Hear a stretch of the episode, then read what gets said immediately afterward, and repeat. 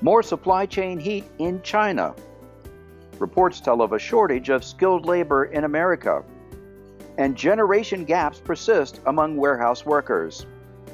Pull up a chair and join us as the editors of DC Velocity discuss these stories, as well as news and supply chain trends, on this week's Logistics Matters podcast. Hi, I'm Dave Maloney. I'm the Group Editorial Director at DC Velocity. Welcome. Logistics Matters is sponsored by Hyster Company, a global manufacturer of forklifts, high capacity lift trucks, and container handling equipment.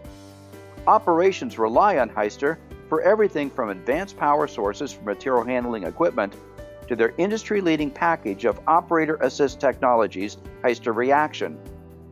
For more information, visit hyster.com. As usual, our DC Velocity senior editors Ben Ames and Victoria Kickham will be along to provide their insights into the top stories of this week. But to begin today, China has seen its share of supply chain problems over the past couple of years on top of the many COVID shutdowns of entire cities, much of the country is currently experiencing a record heat wave and drought. How are those conditions affecting manufacturing and output in China? And what ripples are being sent throughout our supply chains as a result? To find out, I spoke yesterday with Simon Gill, the Chief Procurement Officer for supply chain consultancy firm Proxima. Here is our conversation. Welcome, Simon. It's good to have you with us on Logistics Matters. Thank you. Nice to be here. We, of course, have been affected by heat all over the world, and there has been a, a terrible heat wave affecting current manufacturing and logistics operations in China. What is the current status of that?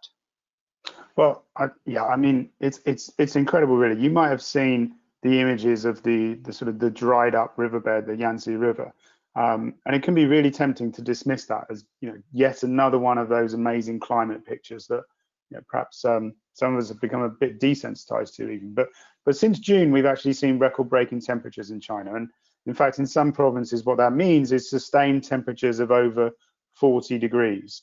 Uh, record lows in rainfall, and actually the worst drought in over a century. And that's 40 degrees uh, Celsius, of course. In the U.S., we use the Fahrenheit scale, which makes it well over 100 degrees. That's, that's a really good point. Um, well, I think um, you know, just to put that into context, so about 40% of the land mass of China is currently classified as abnormally dry. But that accounts for about 900 million people. So that's more than the US, Canada, UK, and the EU combined. And if you think about the effects of that on the supply chain and logistics world, well, firstly, I mean, the elephant in the room, the obvious one, I suppose, is the extreme heat is going to be harder to work in. So productivity is going to take a hit at a worker level uh, or aircon's going to have to work harder, so that's going to draw on energy. And that's going to bring me on to what you know one of the real big challenges here is, because a lot of the headlines, a lot of the effect is on power, and notably hydropower. So China is the world's biggest producer of hydropower, alongside uh, Brazil, the US, Canada, India, and in southwest China, about 75% of the power in that region is coming from hydroelectricity. And that's affecting, in particular, car assembly and electronics manufacturers who are having to close down for lack of power. So some household names, Volkswagen, Toyota, Tesla, Foxconn, have all had to suspend operations.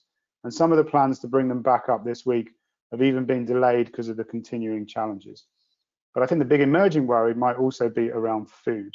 So China's got to feed 1.4 billion people, and we're about to enter into harvest season. That's going to consume a lot of water. So a lot of power is going to go into that and the effects of that might be felt elsewhere. But also, a bad harvest is going to be problematic, not just for feeding people, but the implications of moving food in and out and around China. Of course, uh, this heat wave comes on top of the many COVID related shutdowns that China has experienced. I just saw a, a note that another city, Chengdu, in the southwestern part of China, a city of only 21 million, has, has now gone into COVID 19 shutdown. So on top of the shutdowns for COVID, this heat wave is is taking quite a toll. What do you see as some of the long-term effects with all of this? Yeah, that's a really good question because I think um, you know we we've been um, you know we've been hearing of lots of concerns over the last couple of years. I mean, during the early days of the pandemic, we talked about the over reliance on China, how the shipping system was was clogging up and sending prices spiraling. Then we saw uh, zero COVID Um, and as you just mentioned, that that's still going on. Uh, we've seen the power brownouts uh, impeding production. We've seen typhoons. We've got lingering tensions with Taiwan, particularly when it comes to you know, um, the, the semiconductor uh, industry. And I think you know a lot of these things have been happening for a long time, but the fact that they've all sort of concentrated over the last two years has really focused the mind. And if you look back, uh, you know, I'm probably ashamed to say as a procurement professional that you'll probably find a lot of procurement people that didn't really pay that much attention to risks like pandemic, extreme weather, climate risk, geopolitical risk, or even thought, you know, contracts could be ripped up in their face because it just didn't happen. And so it couldn't happen, but it has. And so, you know, but despite these concerns and these long-term concerns that we have about China, um, there's an argument that also says that China brings a certain amount of balance to the global system, and particularly the interdependencies between China and US uh, on trade can give economic and political balance. And so, you know, whilst there are some long-term concerns, it, it's not a simple situation at all. You talked about the long-term concerns. What about short-term? Will this create some more bottlenecks within our supply chains? How will it affect ocean rates, for instance, which have um, been steadily dropping from their previous high, but are still extremely high? Yeah, and I think, um, I mean, the, the, way that I always uh, like to talk about this is that is that supply chains and therefore availability and price thrive on predictability, and that predictability has to sit within certain tolerance bands. And anything that happens that's unpredictable, that, that pushes it out, generally impacts availability and therefore impacts price. And so um, what we're seeing at the moment, um, yes, we've seen some predictability come back into the system. So we've seen um, you know, shipping lines able to absorb demand, a bit more capacity coming online, and market prices generally you know, reducing to um, perhaps 30% below where they were um, at the end of last year. But you know, the system is still stretched, and so anything that layers in unpredictability in that system is going to have, or sustained unpredictability is going to have an impact on price. I don't think it's going to be terminal, but I do think that you know, it might uh, it might stall some of those gains that we're currently seeing. Now, of course, we have the current heat wave. We've had COVID-related shutdowns and other manufacturing delays and problems, as well as the political situation in China. How long do you see before things are normalized there and our supply chains kind of return to what they were pre-pandemic? Do you know I asked this? I asked this question to to a lot of people myself actually, and I think the most optimistic were, um, you know, notwithstanding the fact that we're seeing as I say, some returns to predictability. We're expecting a level of normalization in 2023, but far more people were expecting it to be, you know, um, pushed out further than that. And I think it's really important to just question what does normalization going to look like? Um, you know, for example, it looks like we're living with COVID. So, know, what does zero COVID look like? It looks like we're living with climate challenges. So, what does this do to energy? What does a low carbon model look like? It looks like we're going to keep living with geopolitical tensions. So, what do future trading relationships or or sanctions look like. Um, we think that China will prioritize some domestic construction, production, consumption. So how does that affect global supply and pricing? And you know, we're seeing the EU and the and the US seek to grow competence zones for key supply chains. So how does that recalibrate the system? And then of course, how does all of that? What does all of that do to cost and availability? And so I do think there's going to be sustained changes and upgrades to the system. It's quite difficult to predict you know, just what those are going to look like at the moment because there is a reliance on China and it's you know the concept of nearshoring or friendshoring it, it, it's not a simple thing to do it looks easy on paper but there's a lot to work through you just mentioned nearshoring or, fr- or friendly shoring um, is that something that supply chain managers are continuing to evaluate have most of them already diversified some of their supply chains based on what has taken place the last couple of years, or is there still a lot of work to be done there? Well, I think what um, many of them have done is they've they've taken some actions to soften the blow. So I think the answer broadly is yes. If you look at the statistics, it will tell you that a majority of organisations have broadened their supply chain, so they've, they've gone out and sought alternative sources. Um, and of course, many of many uh, you know buyers have gone and stockpiled where they can. Um, you know, that can have a positive and a negative effect, as we're seeing in, in retail at the moment and around working capital in particular. Um, but many organizations have just you know got a lot better at planning and communicating and being more agile internally. Um, but I like to, um, whether or not I like to, but I've certainly recently been describing supply chains as, as a punch drunk boxer, um, stood in the middle of the ring taking punches in the face. Um, and I think they're still coming, but for now, we're not seeing any knockout blows. Thank you for being with us today. We've been talking to Simon Gill, the Chief Procurement Officer for Proxima. Thank you again, Simon, for being our guest. Absolute pleasure. Thank you for the invite. Now let's take a look at some of the other supply chain news from the week. The latest job report came out this morning and shows an increase in, of employment by 315,000 in August, but unemployment rose to 3.7%. That's still historically very low. Yet, Ben, you reported on how there is a growing shortage of skilled labor in the U.S. workforce. Can you share some details?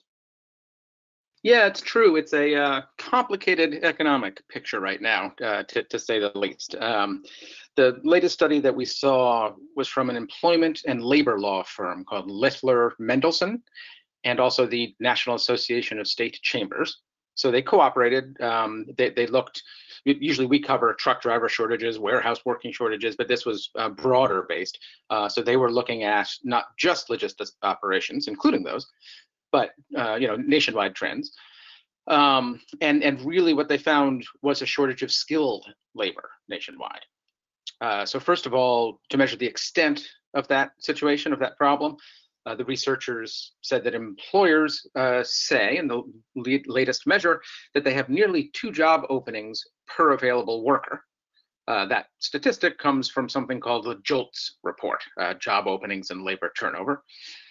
Uh, so that that came out, I think, just a week ago. And uh, and there are other Labor Department numbers that likewise show uh, what they call a rising employment cost index. That's driven largely by rising wages and persistently high employee quit rates. So you know all those factors make it tough to be an employer nowadays. Um, the issue is not brand new. Employers have been saying similar things in recent years. Uh, first we it, it's been bumpy in the last couple of years. We saw the U.S. economy rebound from the financial crisis, uh, the Great Recession.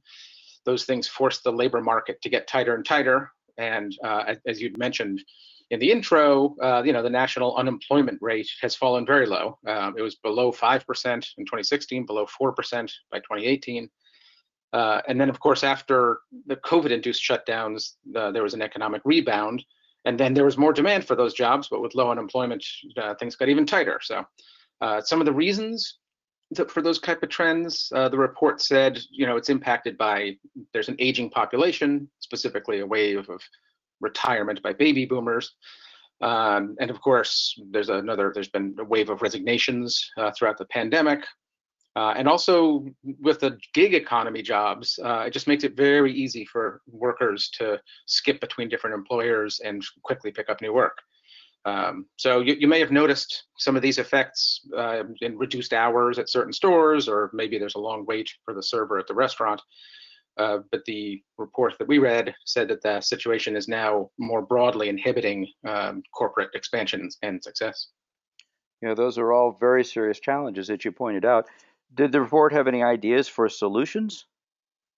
Uh, it did, uh, but it was quick to say that they're long-term solutions, and this is going to take some time to have an effect. Uh, you know, this situation is nationwide across all 50 states, uh, and and uh, you know some of the ideas we're going to talk about uh, take some time to get traction. Um, it, there are some short things, short-term things. Some of the state chambers and their member companies are looking at ways to increase applicant pools short term, uh, the number of applicants for each job. For instance, by reaching out to disengaged groups of adults and young people, uh, maybe people they don't usually recruit. Uh, longer term, uh, they're looking at supporting things like improving school funding and childcare and uh, pre-kindergarten public education. Uh, so those things can support. but really, foundational changes will take longer. so the report said that you know some chambers of Commerce are pushing for legislative change at the federal level. Uh, the top example of that is immigration reform. Um, of course, that's you know annually that's a, a tough sell politically uh, for a host of reasons. Um, but in terms of growing a labor pool, uh, the chambers say you know that they would like to push for more work visas, more green cards, particularly for highly educated foreign workers, um, improving a guest worker program, uh, building legal protections for DACA children, um, you know, allowing more undocumented citizens to have a path to obtain citizenship. So all, all these things would grow the workforce, uh, including the skilled workforce. Uh, there's some other stuff, uh, other other legislative ideas. Um, you know, they want to take a look at what they call some outdated OSHA rules. There are some acts I, I, wasn't so familiar with myself, something called the Workforce Innovation and Opportunity Act, um, and, and there's some other career awareness programs and things. So a, a lot of ideas here uh, that, that were supported um, and suggested.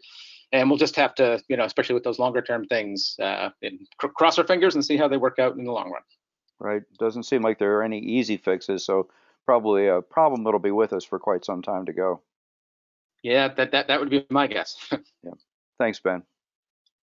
And Victoria, keeping with the labor theme, you wrote about how there's a generational gap in our warehouses and that's affecting work within them. Can you share more? Absolutely, yes. So to piggyback on Ben's report, we saw some uh, data New data this week on the shortage of warehouse staff. Um, shifting demographics are having an impact on the overall supply chain, uh, but it seems especially acute in warehouses and uh, DCs. Chief supply chain officers that took part in a recent survey said they expect industry labor shortages to persist and that those shortages will be driven by what they say are generational differences in employment preferences. Now, this is all according to research from logistics technology vendor Berkshire Grey, which makes artificial intelligence based and robotic solutions for fulfillment and logistics. The company surveyed more than 200 US supply chain executives at e commerce and retail businesses, and they found that these shifting demographics are combining with changing consumer expectations and online buying trends to really change the look and feel of today's warehouses DCs and fulfillment facilities. What all this comes down to is that companies are losing workers due to retirement and other issues, as Ben just mentioned, and they're having a hard time recruiting younger workers to work in DCs and fulfillment centers, which are still largely manual, physically demanding environments. There's also a smaller uh, pool of labor in the younger uh, demographic, and they have a lot of other choices. So there's a lot going on there. And this is all while facing accelerating order volumes and the need to get those orders out the door faster than ever before. Executives say they're pursuing two primary strategies to combat the problem. And the first is investing in automation technology, and the second is increasing workers' pay. And just to give you a few statistics from the report, 64% uh, of those surveyed said that generational differences in employment preferences will have a long-term impact on labor availability. More than half said labor shortages have kept them from meeting uh, productivity demands. Three quarters said they'll need to raise wages to attract and retain workers, and 70% said they'll need to use robotics and automation to fill the production gap. Victoria, did the survey say why this problem is especially hard on the logistics industry? Yeah, it seems to be a demand and supply issue. There is so much demand for fulfillment um, based on accelerating e-commerce levels and customers' expectations for fast delivery. You know, as I said a minute ago, um, and it's hard for companies to keep up if they can't add the staff that they need. And even if they could add enough people, many argue that companies would still need automation to speed their processes and improve accuracy just based on um, accelerating volumes and how business is changing. Automation also helps with recruiting, according to this research and anecdotally, really, throughout the industry. More than half of the executives surveyed said that implementing automation will increase employee satisfaction, and 43% said they think automation will lead to a decrease in employee turnover. And that's because automation can do things like improve safety and general working conditions in facilities, while also allowing workers to gain more technical skills in general too we often hear that um, workers think it's you know really cool to be working with the latest technology so that really helps attract and retain people especially younger talent. Just one more quick statistic from uh, this uh, survey. More than 50% of the executives uh, who responded said they're in the process of adopting or planning to adopt robotics for fulfillment for their fulfillment operation. So um, yeah a lot uh, shifting and changing in the warehouse for sure yeah, it certainly is. And, and again, it just seems to emphasize how automation and robotics will continue to impact our industry into the future. Thanks, Victoria. You're welcome. We encourage listeners to go to dcvelocity.com for more on these and other supply chain stories, and check out the podcast notes section for some direct links on the topics that we discussed today. And again, our thanks to Simon Gill of Proxima for being our guest. We welcome your comments on this topic and our other stories. You can email us at podcast at dcvelocity.com. We also encourage you to subscribe to Logistics Matters at your favorite podcast platform. Our new episodes are uploaded each Friday. And speaking of subscribing, we encourage you to check out our new sister podcast series, Supply Chain in the Fast Lane. It's co produced by the Council of Supply Chain Management Professionals and Supply Chain Quarterly. Subscribe to Supply Chain in the Fast Lane wherever you get your podcasts. And a reminder that Logistics Matters is sponsored by Hyster. With strength, durability, and their industry leading suite of lift truck operator assist technologies, Hyster powers your possibilities. For more information, visit hyster.com. We'll be back again next week with another edition of Logistics Matters. Be sure to join us. Until then, stay safe and have a great week.